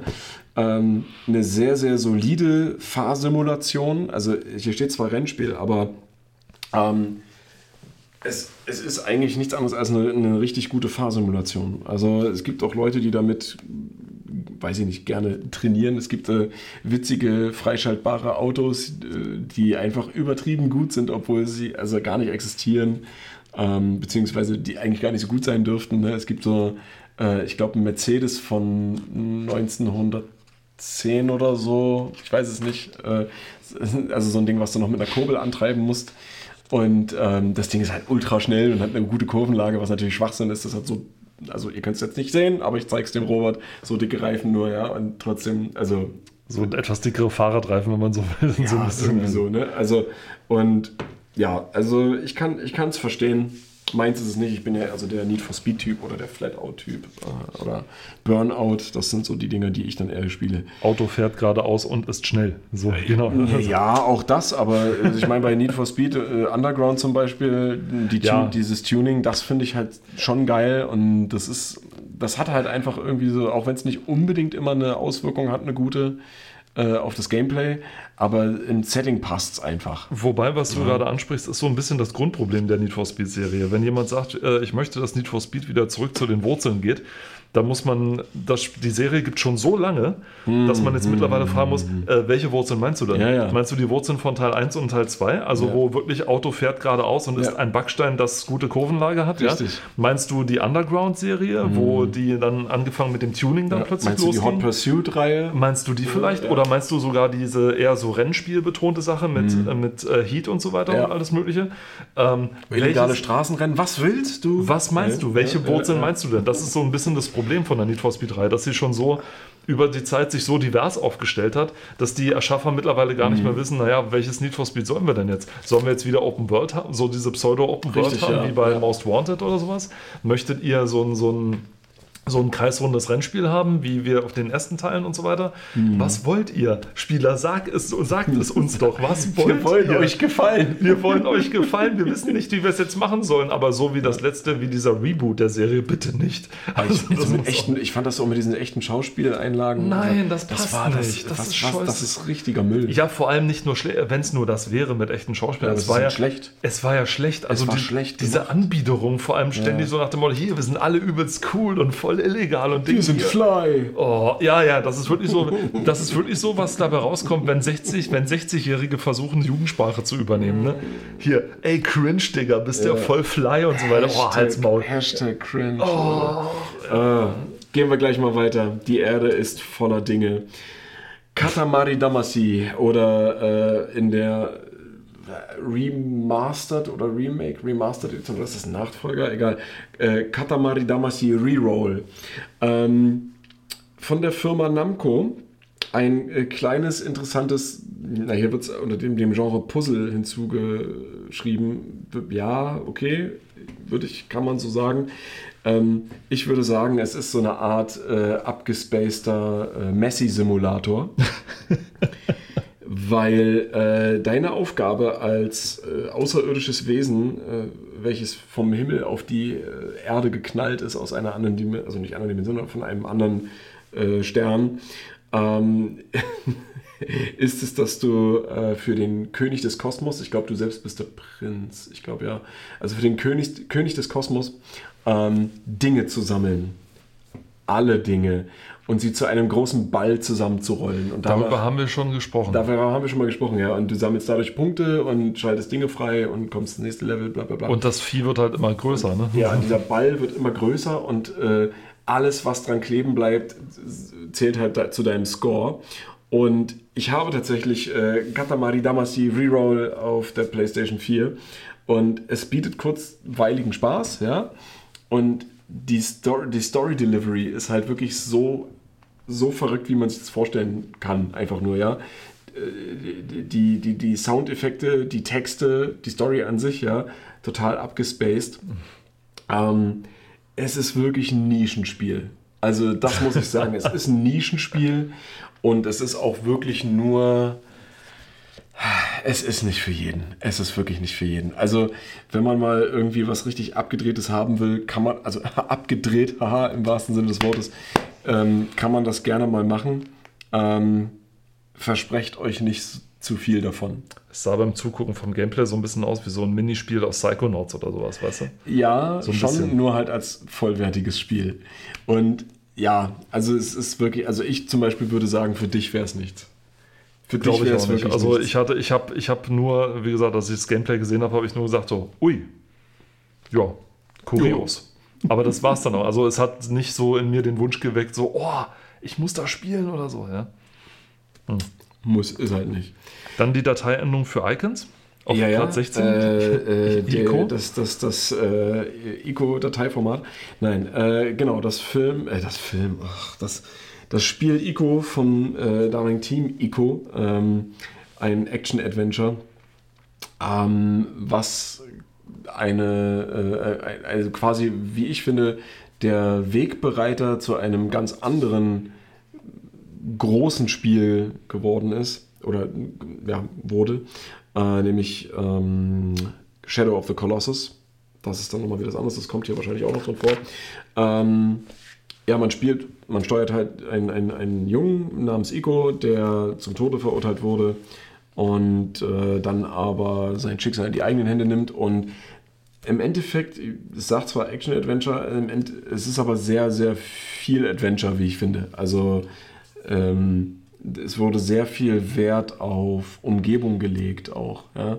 Und auch hier, der Soundtrack spielt ja auch eine ganz große Rolle. Und ähm, das hier steht auch, das wusste ich zum Beispiel gar nicht, dass es ursprünglich für die erste PlayStation erscheinen sollte und wurde dann halt aus technischen Gründen aber verlegt auf, den, auf die zweite. Und ich denke mal, das war auch ganz gut. Ähm, es spielt sich so ein bisschen wie, das steht hier auch noch drin und das kann ich bestätigen, es spielt sich so ein bisschen wie äh, Prince of Persia. Ja, mh, es, man muss sich darauf einlassen. Also es ist jetzt keine, keine Story, die sofort irgendwie groß um sich schlägt und hier Action, da Action und ah, du wirst mitgerissen, bla. Ähm, das ist ein bisschen anders. Und der spirituelle Nachfolger, äh, wo sich ja auch erst dieses oder letztes Jahr herausgestellt hat, aufgrund dessen, dass einer der Entwickler äh, oder aus dem Entwicklerteam das bestätigt hat, ähm, äh, auch storytechnisch zu diesem Spiel gehört, was viele vermutet haben, nämlich Shadow of the Colossus, ähm, ist dann nochmal, also diese, diese, diese Nachfolger ist dann nochmal eine Schippe mehr. Du hast ja riesige Welten und du hast keine Gegner, sondern wirklich nur diese großen äh, Gottheiten, also es sind ja keine Monster, aber diese, Gottheiten, ähm, die man bezwingen muss und äh, ja gut, ich will auch nicht zu viel von der Story verraten, aber äh, das, dieser Teil hat ja sogar ein, ein Remaster bekommen oder sogar ein Remake. Ist das als, gilt das als Remake? Nee. Von äh, Bluepoint Studios, die ja jetzt auch zu Sony gehören. Äh, den Namen werden wir ja auch immer mal wieder in diesem Podcast hören. Ähm, und es ist ein wirklich, ich, ich würde es schon fast als ein emotionales Spiel beschreiben, weil diese, diese Art von Spiel sehr viel Wert auf Emotionen legt in der Story und in dem, was, was um dich rum passiert. Ja, ähm, fast schon so ein bisschen, ich weiß nicht, es, es, könnte, es hat so ein paar Anleihen von Kojima, von seiner Erzählweise, was jetzt, also was jetzt Emotionen angeht, ne? finde ich persönlich. Äh, weg von Emotionen hin zu ähm, einem weiteren äh, JRPG und zwar einem aus einer Reihe, die auch ja, den einen oder anderen vielleicht mehr oder weniger bekannt sein sollte. Ähm, und zwar die Persona-Reihe. Sagt mir gar nichts. Genauso wie Eiko mir nichts gesagt hat und so weiter. Da ist die Tür. Tut mir leid. ähm, Persona mittlerweile in der, wenn man die ganzen Ableger zählt, irgendwie siebten oder achten Iteration. Ähm, in der vierten Pers Iteration. Persona, na, Persona 5 ist, äh, beziehungsweise 5 Royal, die abgegradete Variante, ist der letzte Haupteintrag, glaube ich. Und dann gab es noch diese Dance-Varianten und alles Mögliche. Ähm, und äh, das ist eine Art Rollenspiel, die. Wie beschreibe ich das am besten? Also das Setting ist immer irgendwie ein dunkles Setting und Persona heißt das ganze Ding so, weil die Charaktere, die du hast, ähm, eine, das ist so ein Begriff, Begriff aus der Psychologie im Prinzip eigentlich auch oder auch aus der Literatur, äh, die haben eine, ein, ein, ein Charakter, das heißt halt Persona. Ne? Äh, ein, ein quasi zweiten Charakter, ein alter Ego, genau das ist das andere Ding, äh, die sie beschwören können im Prinzip, um ihnen im Kampf beizustehen und so weiter und so fort. Ne? Und äh, sehr, sehr weirde Stories teilweise, sehr, sehr weirde Charaktere. Ähm, ich persönlich finde, ähm, man, man sollte das mal gespielt haben definitiv. Also wenn, wenn man so mit JRPG zurechtkommt und mit den weirden äh, Eigenarten von japanischer, vom japanischen Storytelling und Charakter, Character Building und so weiter. Ähm, ich, ich, ich persönlich finde es ganz gut. Es hat auch äh, gerade im, wo ist es im dritten Teil, genau, im dritten Teil äh, gibt es einen, einen Bossgegner, den man eigentlich so ohne weiteres nicht unbedingt besiegen kann. Ähm, und im vierten war das im vierten oder fünften Teil? Es gibt, es gibt auch Dungeons, in die man gehen kann. Man hat halt so eine, so eine Overworld, in der man auch Random Encounters hat, so wie bei Final Fantasy und so weiter. Ähm, und dann gibt es Dungeons und dann gibt es Zwischenebenen und so weiter und so fort. Und äh, im fünften Teil ist es tatsächlich so, da gibt es in einem Dungeon die Möglichkeit, wenn du zu lange an einer Stelle bist oder in einem Dungeon oder in einer Ebene des Dungeons, das sind irgendwie zweieinhalb Minuten. Wenn du länger als zweieinhalb Minuten da bist, dann wirst du angegriffen vom Tod, vom, oh. vom Reaper. Und äh, der, der, macht dich, der macht dich fertig. Eigentlich, egal wie stark du bist, der macht dich fertig. Das heißt, du, du hast immer so diesen, diesen Zeitdruck im Nacken. Ja? Und in dem dritten Teil, äh, der jetzt auch erst vor zwei Jahren oder drei Jahren äh, als Remaster auf die damals aktuelle Konsolengeneration kam, äh, gibt es einen, einen Gegner, den du auch nicht, also einen Bossgegner, den du eigentlich nicht fertig machen kannst. Ähm, und das hat immer irgendwas mit Tod zu tun. Ja, und es ist so weird, dass es eigentlich, das hat so viel Charme dadurch, dass es, äh, dass es einen halt wirklich irgendwie mitreißt. Immer, ne? Also wenn man Anime-Fan ist, wenn man äh, auch Animes konsumiert, die und auch Mangas, die eher so an eine ältere Generation, also an erwachsenere Menschen gerichtet ist, dann ist das echt irgendwas, was, also dann ist das was, was einen interessieren könnte, definitiv. Und ja, der letzte Titel für heute, wir hatten es schon ähm, äh, angesprochen, ne? auch von dem Entwickler Naughty Dog. Ja, äh, Jack and Dexter. Jack und Dexter. Äh, okay. Äh, Jack and Dexter, Jack, nee, Black Decker, Black Decker, Black Decker. Keine Werbung, not sponsored by. Nur ähm, Fans. Wir sind nur Fans. wir sind nur, nur Fans, ja. Äh, deswegen habe ich auch eine, eine, Bosch zu Hause. Egal. Ähm, Nur eine? und Was? eine Makita und noch. Ja. Etwa, die neue, etwa die neue C3711 mit, mit dem eingebauten äh, Taschenlampendiffuser. Habe ich eine Ahnung? Keine Ahnung. Der mit dem Kreuzschraubendreher, bitte. ähm, genau, Jack Dexter, was ich vorhin angesprochen hatte, quasi so dieses. Äh, Pendant zu ähm, Ratchet Clank, also ne, halt so ähnlich. Und äh, habe ich nie gespielt, auch nicht die, ähm, die aufgesetzten neuen Variationen für die aktuelle Konsolengeneration und so weiter, beziehungsweise die vorletzte. ich habe es immer mal so auf dem Schirm, aber irgendwie schiebe ich das dann immer wieder beiseite. Ich denke mir immer so, ja, muss jetzt nicht unbedingt sein. Und ja, also es ist, äh, es ist im Prinzip auch sowas wie ein, kann man als Nachfolger zu, nicht Nachfolger, aber so wie Crash Bandicoot ist ja, ne? Äh, genau in die Richtung. Ähm, Bandicoot. Bandicoot ist wieder was anderes. Bandicoot. ähm, genau. Also, ja, ganz typischer Plattformer, Jump'n'Run, wie man das mit den anderen auch kennt. Also, denke mal auch recht liebevoll gemacht, aber ich habe es halt nie wirklich gespielt. Und von daher, ja, ist jetzt wahrscheinlich ein, lamer, auf, auf Screenshots äh, gesehen. ja, ein, ein lamer Punkt, um jetzt aufzuhören. Ja, ja, vor allem für die Leute, die das halt wirklich gespielt haben, weil das ist ja nun ein, ein großer Klassiker, dann sag ich mal. Ja, die es, natürlich, es gibt auch mehrere Teile davon. Das ist auch eine ganze Ja. Serie mittlerweile. Ne? Und vor allem, es wird halt immer so als Beispiel genommen für die, äh, für eben diese Jump'n'Runs jener Zeit eben, so immer als Mhm. Ja. Vorbild. Ja. Bis hin zu der Sache, ich glaube, dass wenn in der Welt geladen wird, dann stolperten die irgendwie, irgendwie einmal, um sozusagen Spieler zu verzögern, bis sie fertig geladen haben und Ja. dann stehen sie noch wieder auf. Also solche, mit solchen Tricks wurde dann gearbeitet.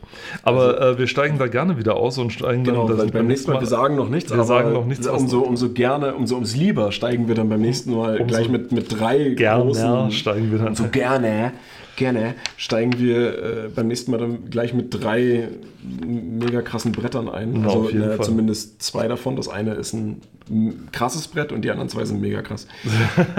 und danach geht es auch solide weiter.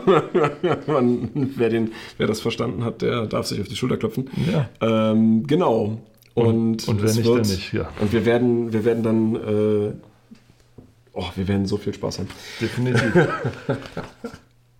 Und bis es soweit ist, freuen wir uns, dass ihr uns zugehört habt. Äh, würden uns freuen, wenn ihr beim nächsten Mal dann auch wieder mit dabei seid. Wenn ihr mich noch ertragen könnt. Vielleicht schaffen wir es dann sogar irgendwann mal das Heft abzuschließen. Doch, doch. Ich denke, dass beim, beim nächsten Mal. Äh, Dann blättert er weiter und sagt, den nächsten Tag, den nächsten Höhepunkt sagt, oh scheiße, schon wieder eine Sonderfolge. Genau. Nee, das, wir, wir, werden, wir, werden das schon, wir werden das schon noch schaffen. Wir werden es sehen. Äh, ich bin, ich nein, werden wir nicht. Okay, ich habe es gerade Also, ich gesehen. meine, das, das hier, das, das beschreibt es doch ganz gut. Hast du es gelesen? ja, ja, das beschreibt es ziemlich gut. Ja, ich habe es, ja, ja. Genau deswegen habe ich ja gesagt. Okay. Ah, wir werden einfach irgendwas überspringen. Danke, dass ihr dabei wart. Seid auch beim nächsten Mal wieder dabei. Wir werden uns freuen. Und bis dahin sagen äh, Tschüss aus Leipzig. Sagen wir beide Tschüss aus Leipzig, der Robert. Und tschüss auch aus Leipzig, wir beide, der Paul. Und wehe, ihr seid nicht dabei beim nächsten Mal. Ich werde so heulen. Macht's gut. Ciao. Ciao.